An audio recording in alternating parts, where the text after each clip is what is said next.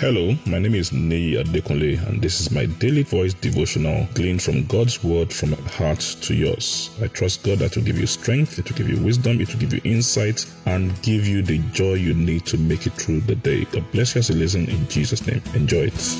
A lovely day to in the name of Jesus. We thank God for His help and grace. We're still talking about finding yourself in prophecy, finding yourself in prophecy, and we've said the book of prophecy is the Word of God. And we've been looking at the life of Apostle Paul, the man that was such an unusual man in searching out scriptures and how much he found out in terms of the prophecy of God word, particularly concerning his life and those of us who are believers. If you read the Bible, I don't, think anyone understood what the New Testament believer was like Apostle Paul.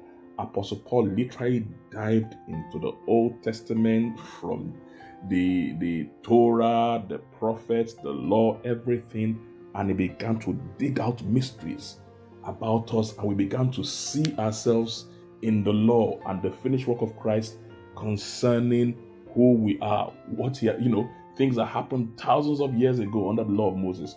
Paul was saying, listen, this and this and that and that are written about you. Now let's Let's read, let's read in the book of Galatians chapter 3, verse 13 to 14. Galatians 3, 13 to 14, and see what Apostle Paul found out about us, the New Testament believers, as connected back to the things that happened back in the days of Abraham and under Moses.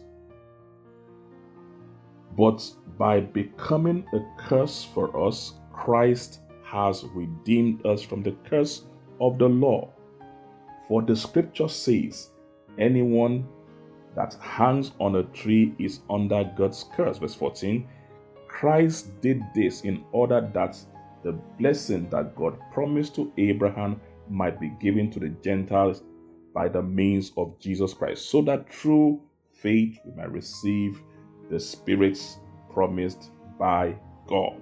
Wow.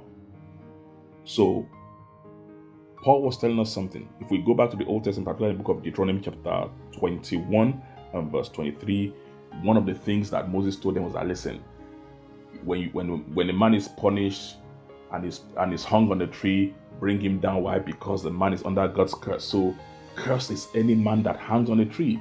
Jesus was hung on a uh, on, on a tree and crucified and all that. He said, listen, that that we said in the Old Testament and we saw in Christ at Calvary is a picture of what he did for us.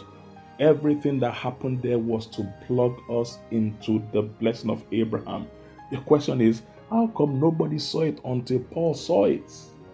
Because when Paul took that time out and just went to search, and mind you, he had read those things before, but he went there again with the eyes of the Spirit and began to search these things, and God began to unveil it to him.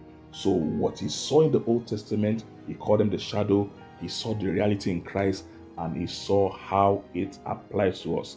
But you know what? If he did not go in there to search, we will not have the benefit today. Are there things in the book that are waiting for you to uncover, to discover that can be of benefit to your life? I believe so. I want to challenge you. Let's go into that book and find out those things that have been prophetically settled about our life. God bless you enjoy the rest of your day. I'm sure the word you heard today has been a blessing to you. The way we maximize God's word, the effect of God's word in our life is by putting it into practice and by sharing it with others. Please ensure you put this into practice and please share it with others. And I trust God that the full benefit of the word be seen in your life in Jesus' name. Thank you very much and have a wonderful day.